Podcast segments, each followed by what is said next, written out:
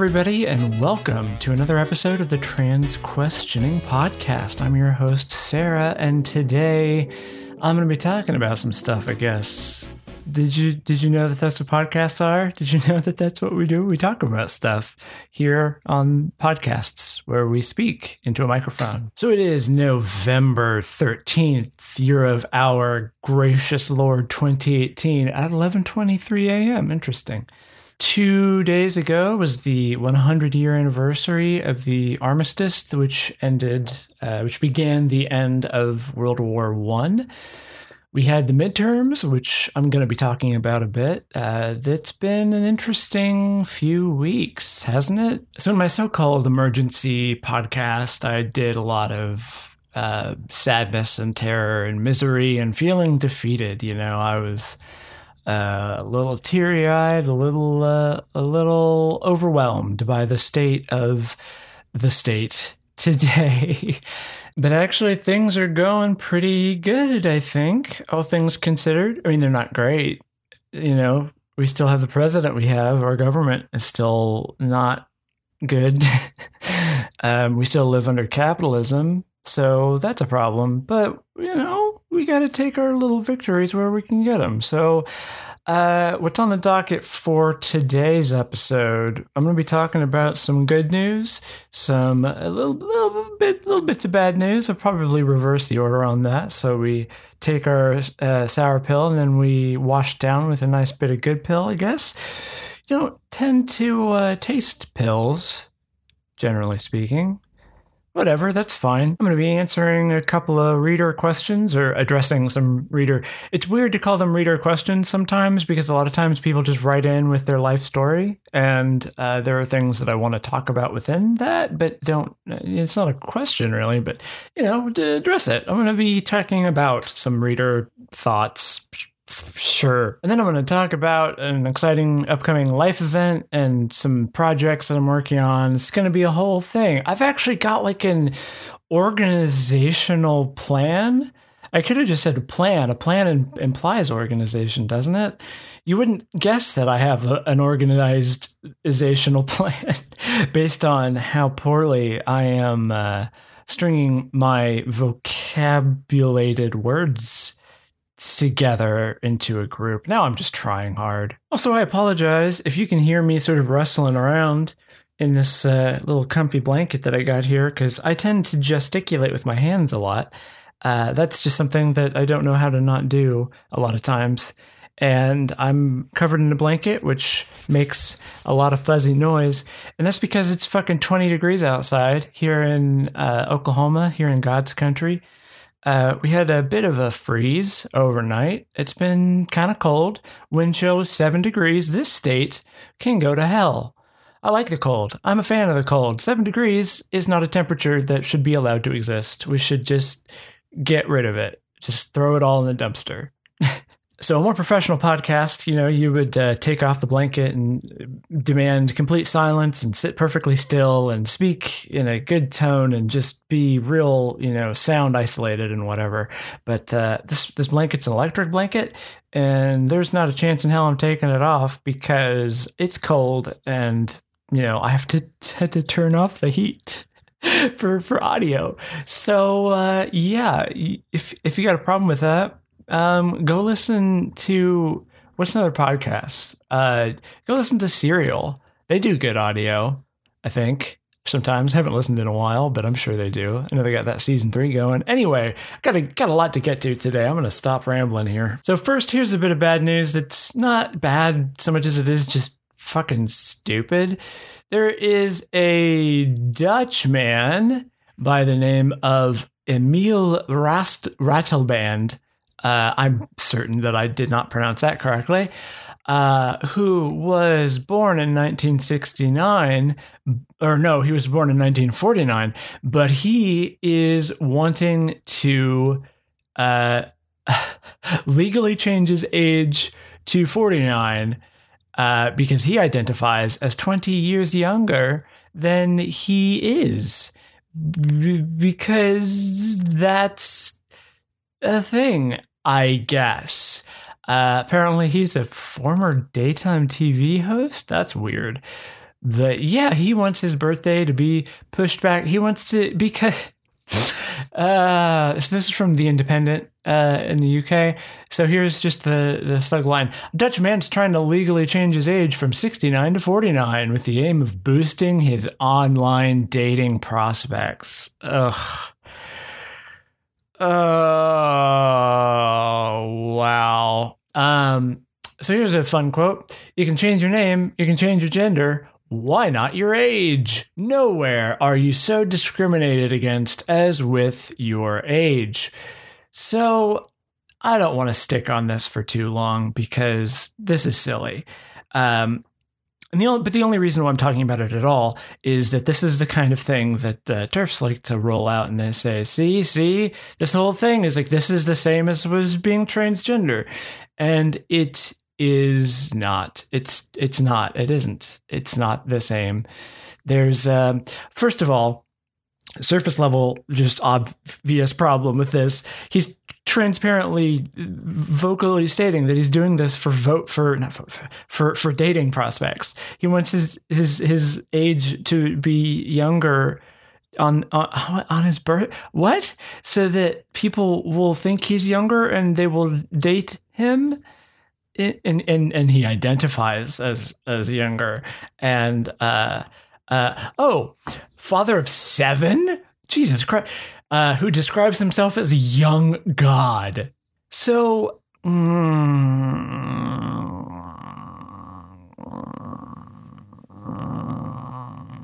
if i'm 49 with that face of mine i will be in a luxurious position. Oof. Oofta. So let's give the transphobes what they want and compare the, the identifying as younger than you are with uh, being transgender. Um, getting your name legally changed uh, as a transgender person is uh, very important in a number of ways. It helps keep you from being misgendered in public spaces or legally. So, you know, going to the bank or you know, buying things at the store and I need to check your ID, getting paperwork filled out, getting a house in your name, making sure things. I uh, had a family member contact me earlier uh, in the week to ask about. Um, they're basically setting up like a a, a, will with with my name attached, and uh, they wanted to clarify like what's your legal name, because we've got to make sure that that's settled. And I do plan on legally changing my name eventually. I want to wait until um, I am more socially transitioned, which is my personal choice. But uh, that is something that I will have to address. And there's a couple of other things like that that I will have to address. Like there's very specific legal things involved in uh, in in getting your name legally changed if that's the route that you're going. But it's it's not just that like those are all side effects of the system that we have. There's just the fact that like when people call me sarah it's like oh that's me. Oh i'm i'm sarah. I feel good about myself. I am glad to be sarah. And when people don't call me that now i feel distinctly uncomfortable and uh, a little bit miffed if i may say so. Uh, a bit of you know just a touch just a touch miffed. Excuse my language there, but you know, real, real, real dang, real dang miffed. I'm belaboring this joke way too long. But this is a person who's 69, nice, and who wants to be 49 just for the sake of dating. There's no.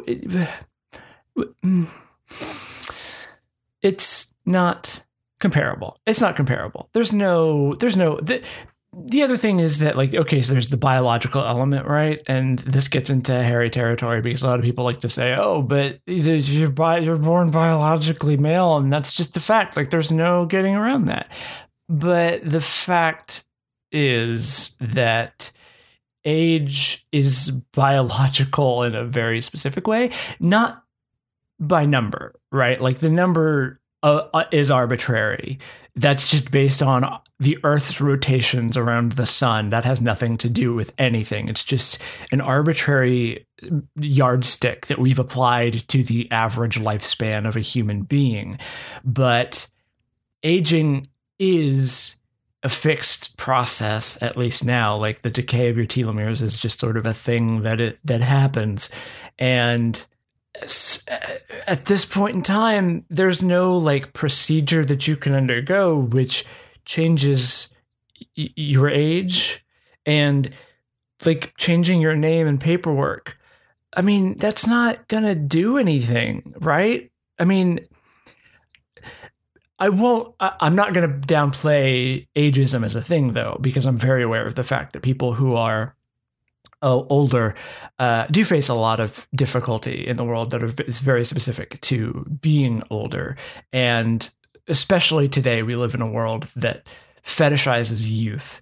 And, you know, as somebody who is 29 and rapidly approaching the age of 30, it's it's ridiculous that uh, you know, I'm about to turn 30 and it feels like 30 is the end of my life when it's like it's it's hopefully the end of the first third, you know? But it's just dumb. It's dumb. If people pull this up, just like it's dumb. It's dumb. Don't let them use this as evidence against you. Just don't even I'm I'm I'm probably fucking up just by gratifying this story with my time.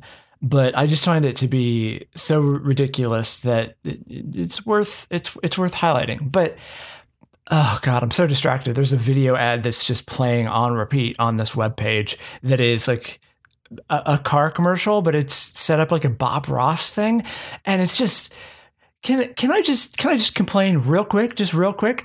Fucking when did web design return to the 90s? Right now, I have three separate banner ads that are the same banner ad, plus two auto playing video ads that appear after each fucking paragraph of this news article. The sidebar is like cluttered with not even stories from this website, promoted stories that are just like fake. I just, I can't stand it. It's it's so bad. Okay, gonna move on to the second bit of tra- of uh, uh, bad news, and this one is actually like real sad. And this is uh, content warning, just for mention and discussion of suicide. So after uh, the uh, the previously mentioned um, uh, memo that transgender people don't exist as a distinct class of people uh, that I talked about in the emergency episode and also the episode previous to that, um, apparently calls to transgender suicide. This particular transgender suicide hotline. Uh, let's see, uh, quadrupled. Is that right? That can't be right. That seems that seems like a huge increase, but I think it's, yep, yep, quadrupled. Wow, our hotline has gotten two times the normal number of first time callers and has gotten four times the number of total callers. That's pretty fucked up. So I bring this up because for, for two reasons. The first is to say, uh, I've seen people argue that this memo doesn't really affect anybody. It's you know, it's just a thing. It's whatever. Like yeah, it's but but you know, legal distinctions don't actually harm it. It's you know, just deal with it. It's fine. It's fine. But it's not fine. This sort of thing, like it's a, it's a, it's psychological trauma. It's something that affects you mentally, and this is something that I went into quite a lot in my uh, uh, emergency episode. Is is the weight of these things psychologically? They have a, they they they affect you just by virtue of it being something that is coming from the office of the president, it doesn't matter if it actually results in any actual action. It doesn't matter if anything really comes of it. It's still a thing that's getting national attention that a lot of people support because they believe that people like me and people probably like a lot of you who are listening don't exist or don't deserve civil fucking rights. So that's that's this is just general proof that, yeah, a lot of people are pretty fucking affected by it. But here's the other thing that I think is like the upside is that the trans lifeline exists. And this is quadruple the number of people uh, previously who are calling into this hotline instead of doing something else, instead of hurting themselves or or worse. So it's it's really important, I think, to not get lost in the fact of like this is this is awful and it's affecting people. It is awful. It is affecting people. You need to fucking do something about it. But also, thank fuck that resources exist. This is you could just call the trans lifeline. It's just it, it it exists. It just it's just there. It's you can call it at any point in time. I'm actually going to open it up right the fuck now and let you know what their number is. Yes, uh, Trans Lifeline. There's that's uh, for trans folks. The USA phone number is 877-565-8860. The Canada number is 877-330-6366. And you know what? I'm going to put that in the description of this video and or this podcast. Good night. Uh, and I should probably put that in just the description of every episode, shouldn't I? I'm going to do that from now on.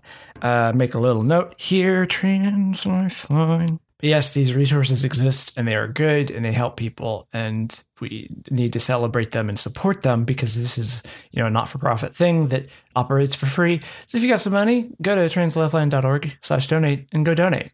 Uh, later on, I'm going to promote my Patreon uh, where you can give me money and I would appreciate you being able to give me money. I'm, you know, a little, strapped for cash as always, but uh, I would say that the Trans Lifeline is a little bit more important in the grand scheme of things, although it's not a contest. So the message there, of course, is that despite the fact that the government wants us to cease to exist, we're not doing that, and we support each other. And uh, uh, there are resources available for us, and are uh, we're visible. And that brings us to some good news. I'm going to close these fucking tabs. So last week we had the midterms, the 2018 midterms. And these were pretty high stakes because the uh, Republican Party uh, has had control of all three branches of government for uh, a couple years now. Uh, arguably, has had control of the government for a lot longer thanks to uh, uh, neoliberal capitulation. It's great. Our government's wonderful. Now, of course, there was a lot of talk about a blue wave going into the midterms, and some really dumb stuff happened right up before the election, where uh, there was the appointment of Brett Kavanaugh to the Supreme Court, which was fucking heinous. And somehow a lot of the figureheads of the Republican Party managed to turn that into supportive propaganda, as in, ah, these Democrats are fucking what per, persecuting men. and the mm, anyway, it's uh, it was a little frightening that uh, after that sort of line of argument that the Republican Party started pulling up, and then there was scaremongering about the fucking caravan headed towards our southern border, uh, which also apparently had some effect on polling numbers. I I don't have time to uh, to rant about that, but suffice it to say that if you're worried about a fucking caravan, you are looking in the wrong direction. And um, uh, I will also just point out real quick that um, while uh, illegal Im- illegal immigrants, while undocumented Im- immigrants do not have uh, do not pay um, income taxes, they do pay sales tax, and that means that they pay a higher proportion of their total income to taxes to the United States government than the wealthiest people in our country. So, uh, yeah, they are not they're not leeches. They do a lot of labor that we don't want to do as citizens of this country who are a little bit privileged, a little uh, little milk fed. Um, also, they're fucking human beings. Okay, I said I wasn't gonna gonna rant about this, but stop hating immigrants. This is old. This is dumb. We've done. Everybody does this. Everybody blames. Im- God, I'm doing it anyway everybody blames immigrants for problems when the problem is too complicated to, to shorten into a sentence. But if somebody's telling you, actually, no, it's the immigrants, they're fucking wrong. They're fucking bigots. Get rid of them. Throw them out of your life. You can't prove them wrong. They don't deserve your time or money. Just fucking get rid of them. Just throw them in the trash where they belong. Anyway, moving on. I apo- I'm not going to apologize for ranting in favor of immigrants, but we got to move on. So, first, some context. Uh, let's see. So we had the um, 2014 midterm elections, uh, which was you know the midterms in Obama's second term. So uh, 36.4% of eligible voters uh, voted in 2014's midterm elections, and uh, Yeah, that's uh, that was a historic low. Apparently, that was uh, the the lowest voter turnout in a midterm in 72 years. So we had the 2018 midterms, and yeah, historically, midterms are bad uh, in terms of turnout. We tend to focus mostly on presidential elections um, and just say eh, it's whatever. Even though local uh, local elections are where most of the actual work that impacts you comes from, uh, and I will admit to being one of these people. It's been very recently uh, since Trump became president that I really have started to pay attention to these kinds of things. Um, and regardless of the fact that I wasn't as engaged as I should have been prior, uh, I'm engaged now, and it seems as though quite a few people also are. So in the 2018 midterms, 49.2% of eligible voters voted. 49%. 49% of the electorate voted in midterm elections, non presidential elections. Uh, th- this is the most, uh, this is the highest participa- participation rate for a midterm since 1914, over a hundred years. Literally incredibly historic. And these votes are still being counted. And this is a thing that I've only just become aware of, and it's like obvious now that I see it. But uh, uh, there's a lot of talk about like there have been a number of uh, districts that have swung further to the left uh, after last Tuesday because of uh, some some recounts, but also just ballots being counted and absentee ballots being counted. Um, there's uh, so apparently, uh, and again, this should have been obvious to me.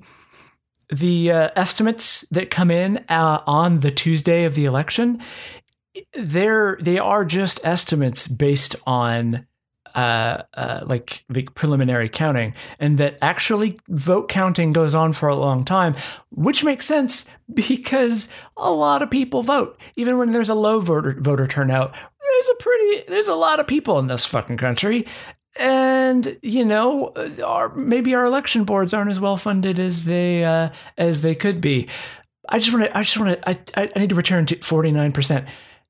Fucking forty nine this is this is despite the fact that there is widespread voter disenfranchisement. There's so much they, have been purging voter rolls. They've been uh, essentially creating poll taxes by way of voter ID laws.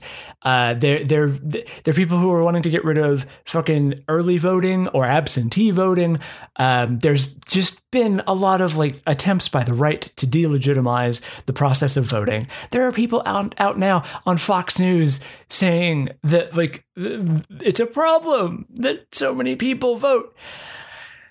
That's not democratic. And if you support that, you might be you might you might you might be one of the bad guys. Just just a suggestion there just saying. So obviously democrats did not take the senate but we did take the house. So we've got a branch of government in our favor. Um, and so you know, there was the expectation of the blue wave, and a lot of folks now have been like, oh, well, it was actually kind of underwhelming. And it actually wasn't. It was actually incredible, obviously, in terms of numbers, uh, literally historic. But here's the other thing, and this is by way of uh, 538, I believe. No, Slate. This is by way of Slate. I, I had a 538 article pulled up, but I closed it.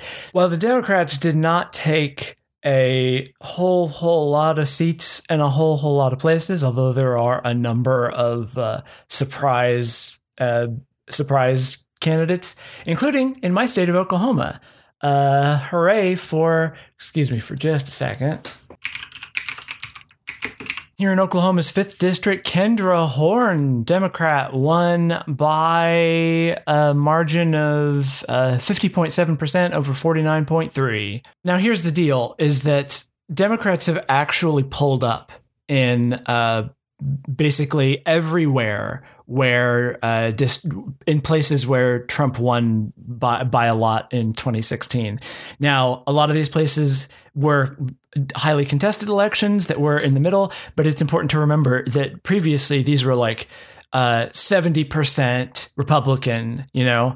So while on the surface there were not a lot of victories, statistically, actually, I'm not sure why I put the emphasis on the T there.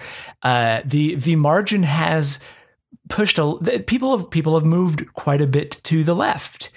Um, now, the 538 article that I closed, that I'm just remembering now why it was relevant, is uh, does point out that um, uh, men in general seem to have pushed a little further to the right, while women in general have pushed quite a bit further to the left.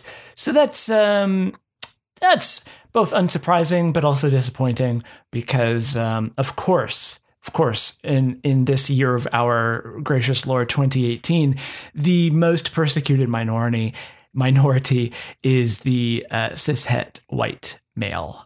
So uh, yeah, they gotta they gotta gotta gotta push right for the party that supports their civil right to say the n word on television and um, not have to say uh, different pronouns to trans people. I'm going to post a link to a couple of these different things in the description of this podcast. Um, but now here's just a couple of quick little great results.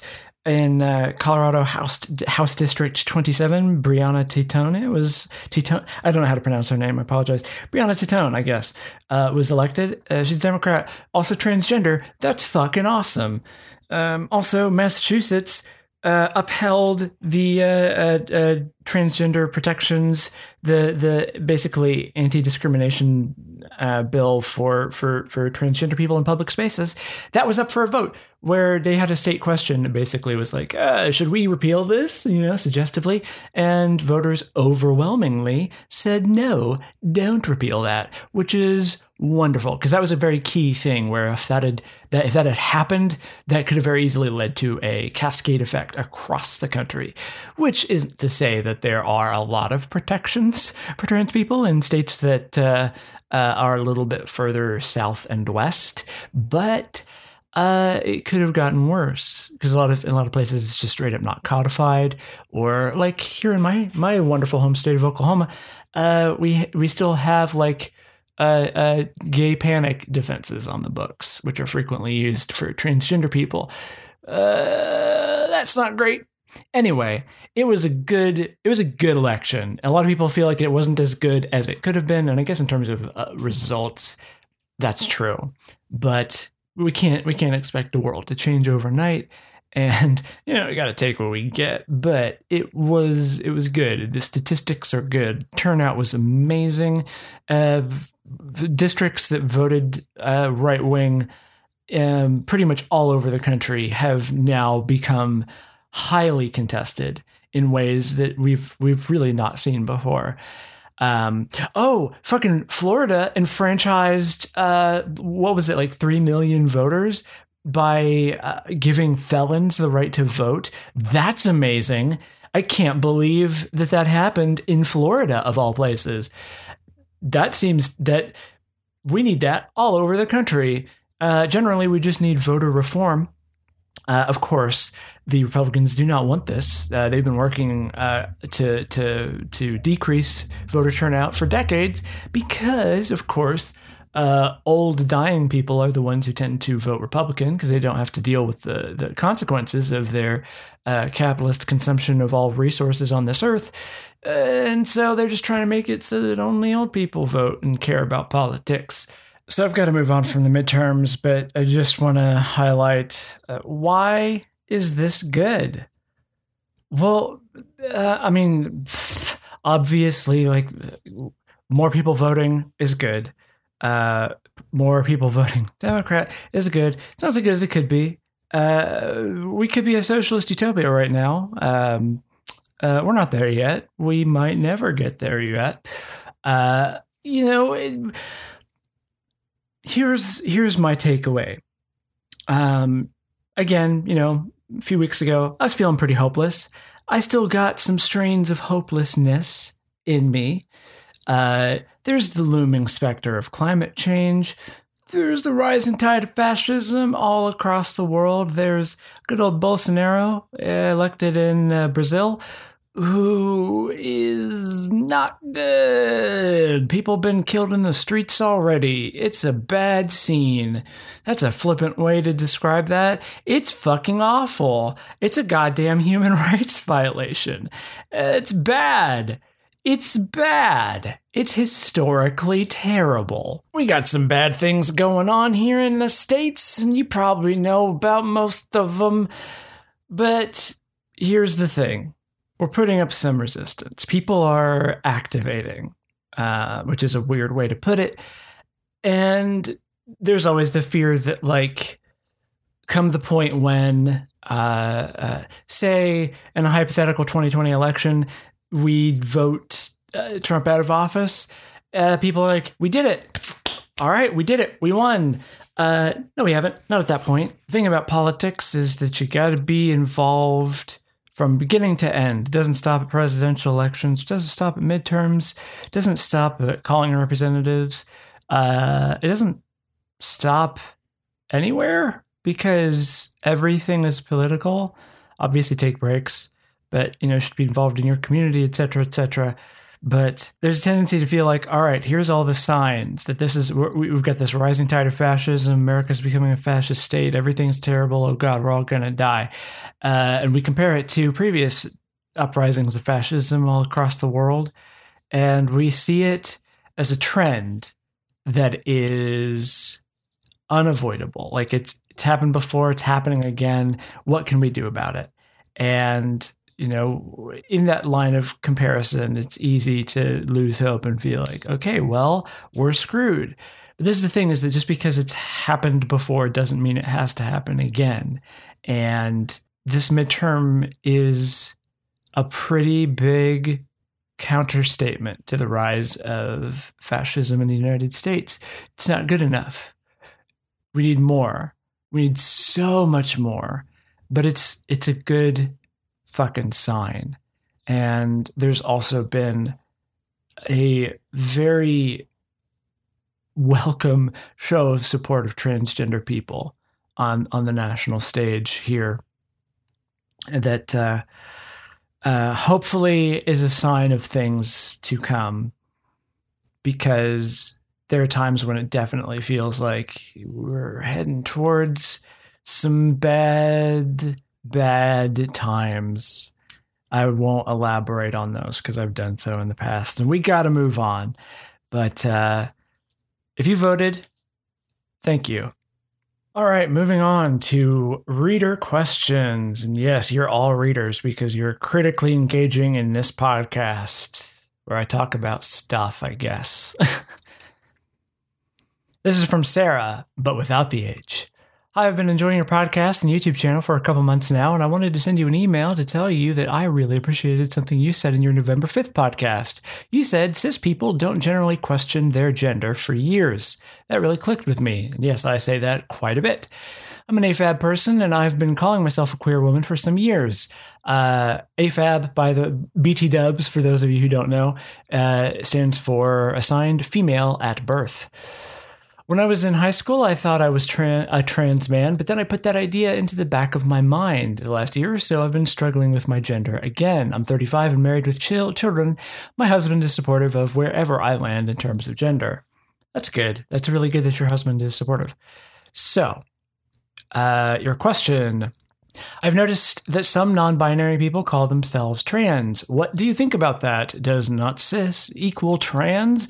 Also, do you recommend any resources for those who are questioning and want to find some clarity? Thank you, Sarah, without the H. So, the deal here, in my opinion, is that, uh, so yeah, some non binary people call themselves trans. That really depends upon the individual uh, I know some. Uh, I, I know some non-binary people who don't accept the label of trans. I know some who do. Uh, transgender as a term means simply, um, if we look at the prefix trans, it just means going across. So if you're taking a transcontinental flight, you're flying from one continent to another. Whereas if you were taking a ciscontinental flight, you're taking a flight from one destination to another within the same continent. So transgender itself does not. I mean, it, it, it, by virtue of the way that I just described it, it does imply uh, two separate poles.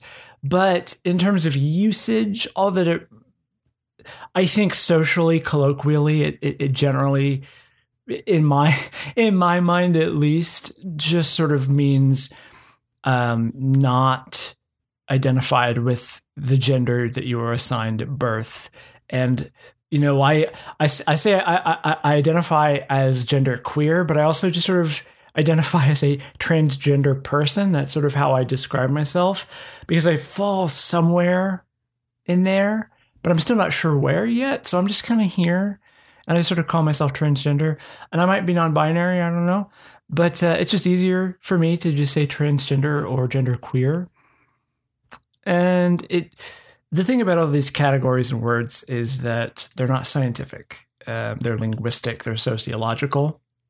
Uh, they, they describe very real phenomena, uh, psychologically, experientially, but there is no criterion for for like non-binary that you can list that encompasses all non-binary people because it's it's a subjective experience.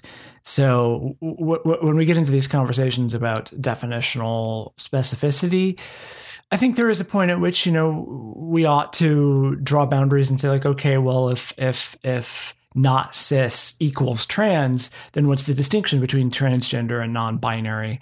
And it's just it's just degrees of specificity. Like you can be a binary transgender person or a non-binary transgender person. It just it just depends on how you want to use the terms and like what they mean for you.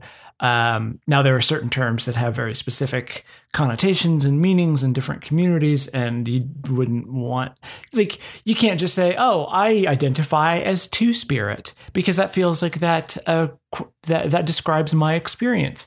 It doesn't really matter if it does you know describe your experience because that you're appropriating Native American culture there.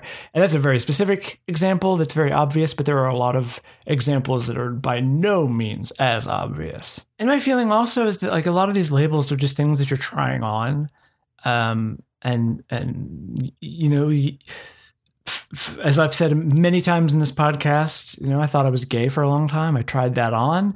I lived it for a while and it just never felt right. And I sort of cycled through all of these different identities until I got to where I am today. It sounds like you're doing a little bit of the same, where you've called yourself a queer woman for, excuse me, some years, and now you're struggling with your gender again. It just, it's, we can't think of these things as like rigid definitional categories. They're sort of vague suggestions uh, that are attempting inadequately to describe psychological experiential phenomena. And we shouldn't get too caught up in like the uh, the, the linguistics like the, the the semantics of these things unless you want to. It's fine it's fine if you want to. But when it comes to like actually like there's a difference between the like sort of philosophical ContraPoints esque conversation, like debate, like the dialectical approach of, uh, uh, well, what does this actually mean materially in society? But then there's just the fact like this is your psychological reality, and this word helps describe that, and it's it's fine. You don't have to have like this whole framework necessarily. As far as resources for those who are questioning and want to find some clarity, um, I I have some that I'm going to email to you, and I'll put them in the. I'll, I'll, run through them real quick right now and put them in the description of this podcast.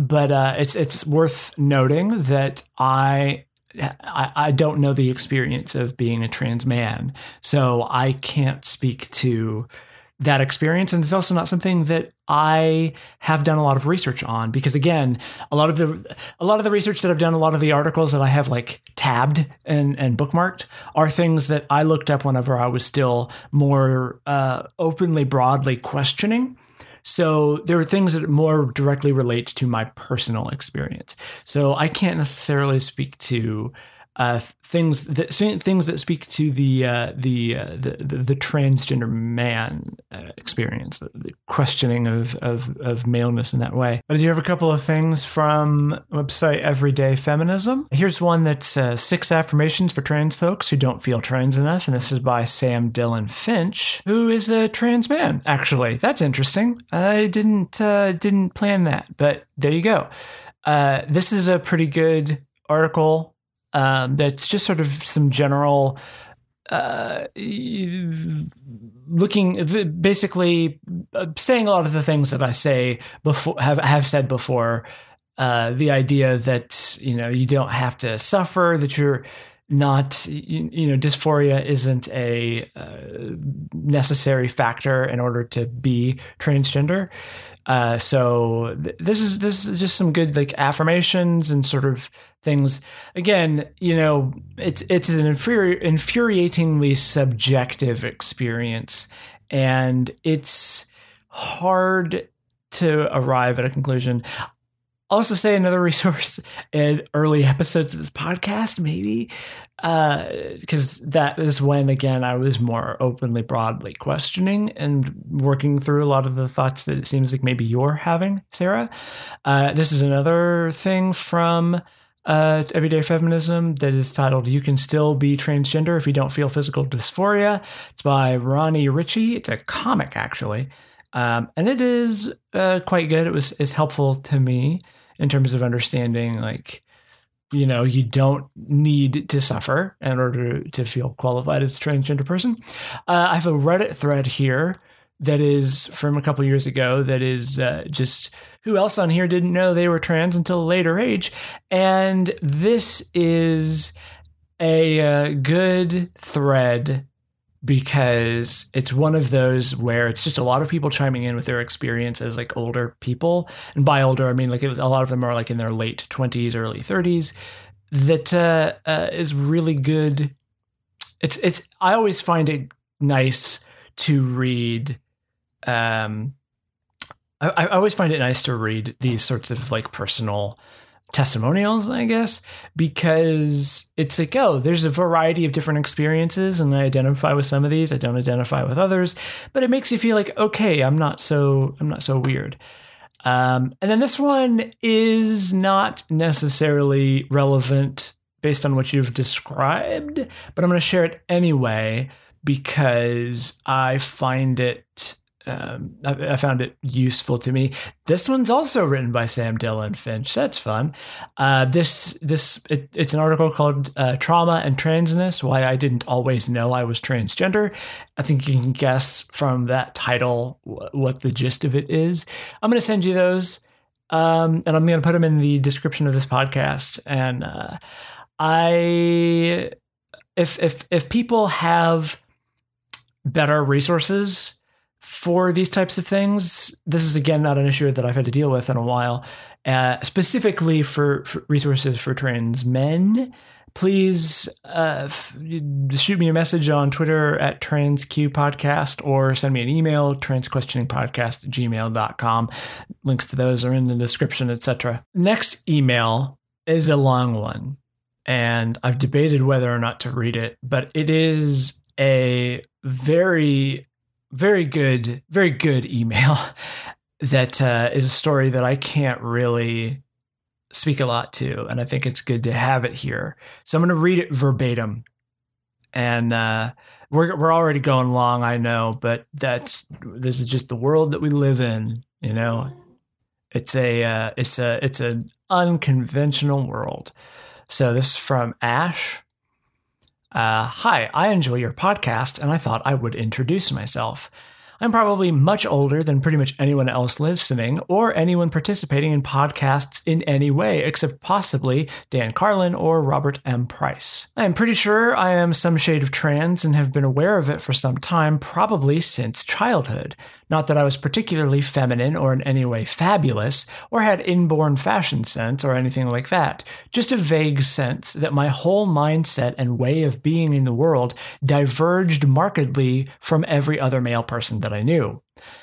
The first sense that I was something other than an absolute freak of nature was being around for a very special episode of All in the Family, in which they dealt with gay people and attendant stereotypes. I told you I was old. I was confused. It, uh, it was confused and confusing, like almost all attempts to communicate information like this in that benighted era, but probably pretty woke by the standards of the time. For example, at the time, there was a brief fad for some chairlifting exercise that only women could do properly. Somehow, this proved women's lib or something. Archie implied that Meathead's not so conventionally masculine friend could do it. Mike replied that one of Archie's friends, a big football player guy who was secretly gay, it turned out, could pick up the chair and dance around with it. Being about seven and not understanding that this was not literal, I took away the message that there were male people who were a lot like women and maybe I was one. Interesting how we uh, interpret those those sorts of messages, isn't it? When we're young. Shortly after, I heard about sex change and thought, someday I will look into that. Again, I didn't really get what was involved, and my concept of it probably was more like a Family Guy cutaway than anything in reality. I started again thinking along these lines in my early to mid teens. In my AP English class, we were reading Twelfth Night, in which one of the female characters poses as a eunuch, and for that, they had to explain what a eunuch was. While I did not like the idea of the procedure as such, the idea of not going through male puberty had appeal. I was a late bloomer in that way, and I didn't really go through puberty until I was around 16 and was regularly taken for female until I was about 18 or 19. Keep in mind that the day to day dress code, jeans, t shirts, and sneakers, of that era was pretty unisex. Anyway, somehow it prompted me to gather real information on the trans phenomena, or transsexualism as it was called in the already outdated books that were available. I knew that I was somehow adjacent to this. I think my friends, most of whom were girls, also knew somehow and would make comments and jokes, sort of trying to out me to myself. I was too terrified to really say or do anything about it, except I became one of the more enthusiastic Rocky Horror fans. Just a normal straight cis guy having fun. Nothing to see here. Nope. Yep. Nothing to see there. Nothing just to move on along. Yep. Which brings up another thing. When I was a tiny child, I was told that only girls had long hair, them and later on hippies, who were bad because you couldn't tell if they were boys or girls. But suddenly in the mid 70s, it was okay for boys to have long hair. I jumped on the opportunity. Somewhere in the back of my mind was the sense that maybe it would make me a girl. There were several things that pushed me the rest of the way back in. First, I started to enjoy working out and developing my male physique. I could not possibly be trans if I enjoyed that, right? No body dysphoria here. I think there actually is some merit to this line of thought, but I've come to realize that I was looking at it as a sort of art project, and I didn't really feel a connection to my body as being, well, me.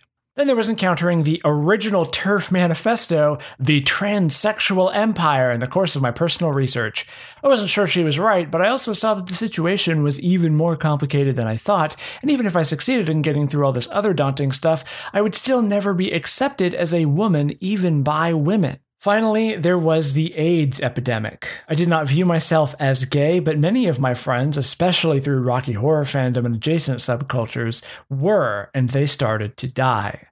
People in their 20s suddenly stopped showing up, and then a few months later, you would get invited to a funeral. I was terrified and I started getting religious.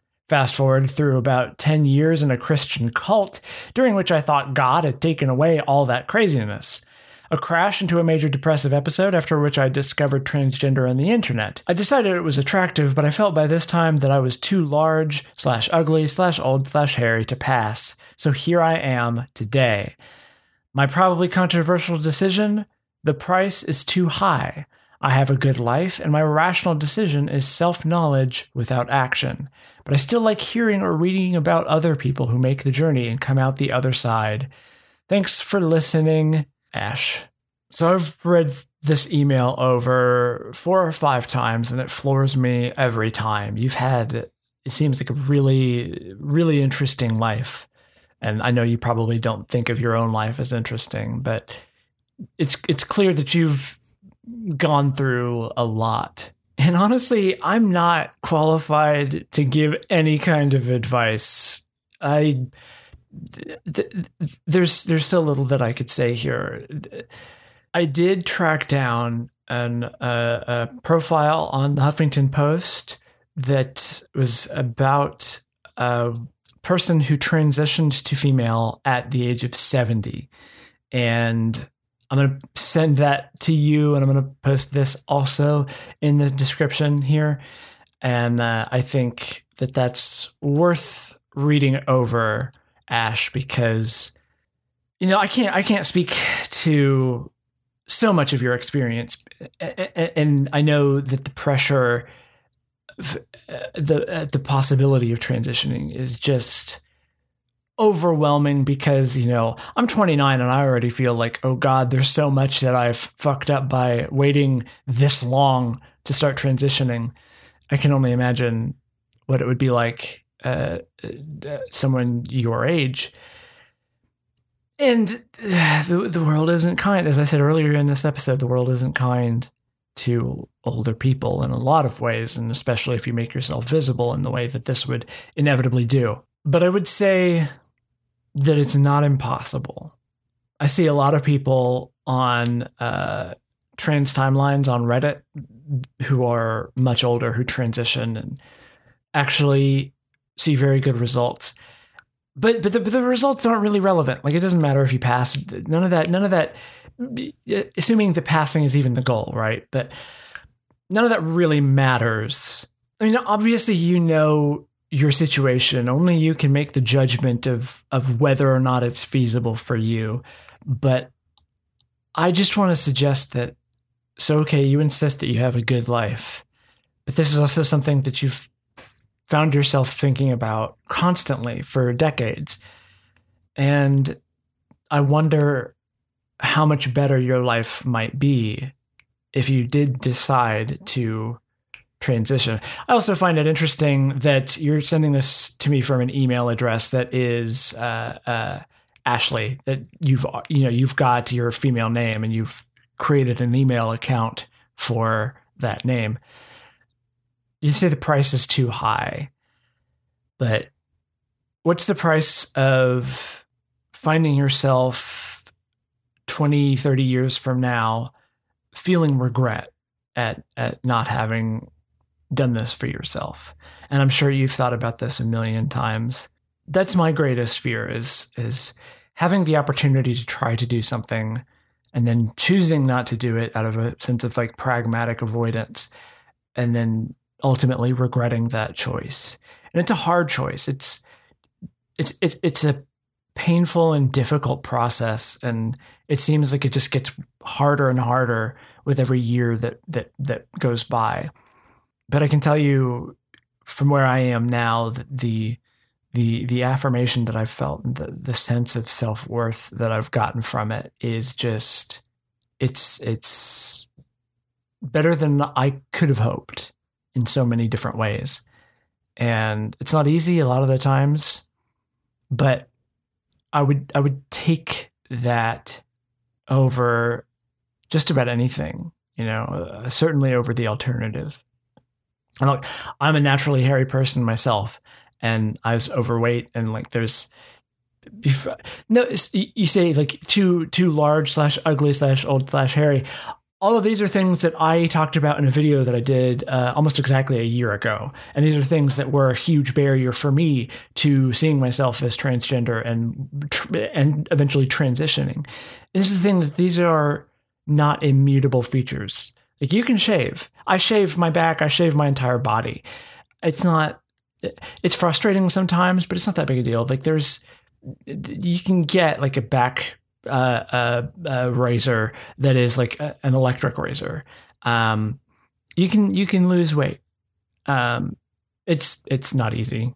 I did it through diet. Uh, I did it through keto, which there's uh, there's no diet, diet people are fucking it, it's basically its own set of cults that are in constant competition. I don't care. I know it works for me. Is it healthy? I don't know. It's healthier than the alternative I mean, if if you were to decide to uh, uh, to to start transitioning, if you were to decide to start HRT, for example, I've been on for five months, five or six, and I've already noticed that my uh, my back hair is is much thinner, a little bit more uh, vellus.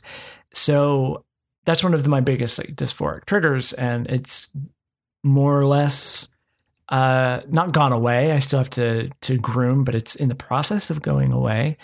Um, and I felt better about like actually maintaining my body, and I've gotten closer to my body.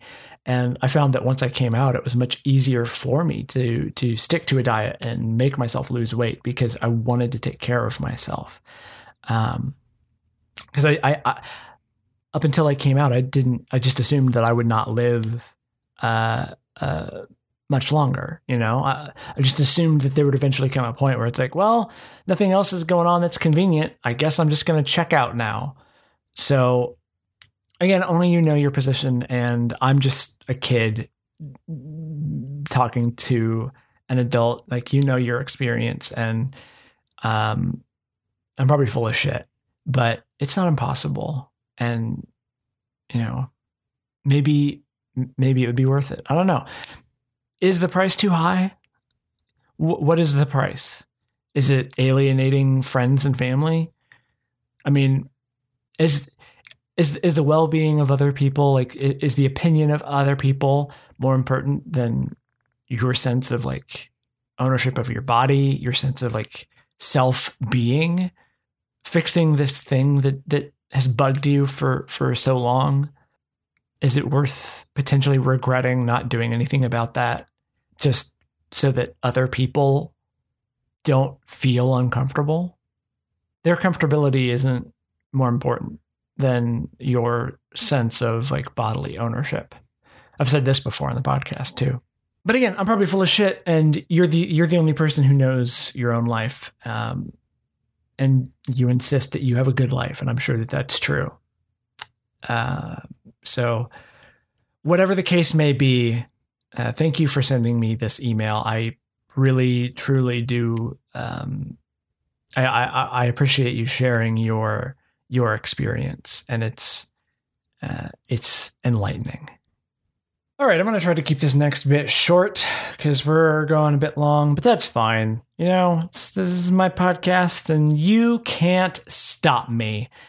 Anyway, it's just some personal updates. Thanksgiving's coming up, and it's going to be a big one. It's actually something that I've been looking forward to for a while, and I'm worried slash excited about it. It's going to be the first time that me, my brother, and my sister have all been in the same place since 2014, I think. Uh, it's been a while, and we haven't been in the same place very many times in our lives. Uh, certainly not with me. I was born like 10 years after they were. So they were, they graduated high school and moved out by the time I was four. So we have sort of a weird relationship. Um, I was, I was, I was an only child with two siblings. Strange. Um, but more importantly than that, it's going to be the first time that I'm really spending time with them as Sarah. And that's a that's an easy thing to just sort of say like, "Oh, I'm the same person. I'm just Sarah now." But I have qualitatively changed in a number of ways. I, I there was there was a night where I was texting a friend and sort of like going on this wild realization of like, "Oh, I am going to be a part of conversations now. I'm actually going to be in the same room as them.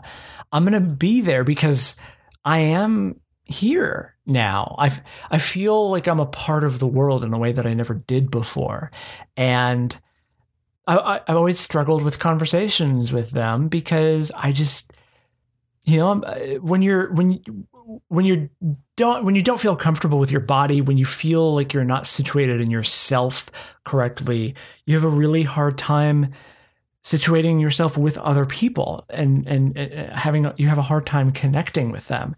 So yeah, conversations, relationships in general are tough. It's a big part of why all of my relationships in the past have sort of crashed and burned. And it's just, it's exciting.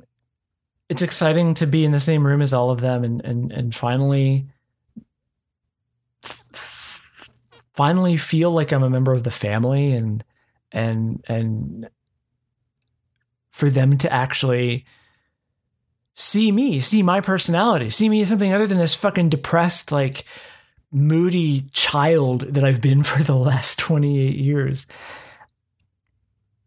I don't know. I, I, it's it's exciting. I'm going to be crying a lot. It's also going to be very close to the 10 year anniversary of our mom's death.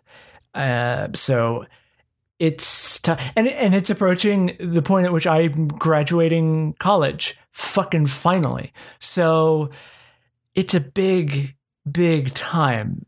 It's it's gonna be big. It's gonna be very emotional. I'm gonna be crying through a lot of it I was talking to my sister in law about this, and I said, just fair warning, I'm probably going to be crying a lot through this. And she took that to mean that I'm going to be openly weeping and sobbing. And she sort of freaked out and thought, it's a whole thing, turned into a whole thing. I don't have time to get into it, but it was resolved. It's fine. When I say crying, I just mean like, you know, sort of a tear or two, because I actually have a healthy range of emotions now. Like somebody can say something that's really emotionally affecting and i can be like oh and sort of like let out a couple of tears and then be okay. It used to be that feeling emotions was fucking painful and i had to force myself to let them out and it like it would wreck me for days. And now it's like the gears are greased everything works more or less still working through a lot of shit but here i am so it's exciting. It's exciting. It's terrifying. I'm excited to be a sister to them. I'm excited for them to to to have a sister in me. It's to be a time. It's to be a time. The other thing is, I'm working on a video right now that's a sequel to the uh, the the I guess coming out video that I talked about just a minute ago when I was addressing Ash's story that uh, is basically it's taken on a life of its own, and it's this ridiculous project that is going to alienate people. I'm pretty sure because it's very cerebral. It's very it's meant to be confrontational, and it's about um, it's ten- tentatively titled "In Transition," and it is about being in the process of transitioning and what it means to transition. Um, and it's also an expression of a lot of pain and fear and doubt and all of these things. And it's meant to coalesce into some sort of catharsis. I don't know what that looks like yet because I haven't quite gotten that far. Uh, I have a lot of different pieces that I've assembled. I've cut together a rough cut of one of the five acts. Um, but I'm collaborating with people. This is the first time in my YouTube career that I'm actually really collaborating with people for my video essays. Uh, so pre- both of them are people who've been on the show. Uh, Molly Noise is making music for me. Uh, May Leitz has uh, been fantastic enough to basically answer some really invasive questions from me and record her reactions and then shoot footage of her around her house. And I've been editing that together. Um, and it's it's it's gonna be something powerful uh, and potentially very painful and very alienating for a lot of people. And i'm very excited for it to be finished. Uh, i was hoping that it would be out by the end of november but it's looking like that's probably not going to be the case. So i'm kind of scrambling to find another subject for a video to release in november because people on my patreon paid my fucking rent this month my rent plus some. I am floored by that fact. People give me enough money that I can pay my rent right now. Granted, my rent is ridiculously low because I'm I live in Oklahoma where the cost of living is microscopic, and I'm splitting a three bedroom house with four people. So it's you know it's it's it's a lot cheaper than it would be in a lot of places, but it's still it's it's a big thing for me. It's I mean it's it's it'd be a big thing for anybody. So speaking of that, if you like what I do here and you want to support me doing more of it, go on over to patreon.com slash LTAS, pledge to give me as little as a dollar a month everybody gets access to a 30 minute exclusive video essay, plus a bunch of other little fun things and updates about what I'm doing. $5 patrons get access to notes and scripts and a couple of uh, podcast things. Uh, there's a, I think, a 15 minute segment of my conversation with Shannon Strucci that didn't make it into the episode proper.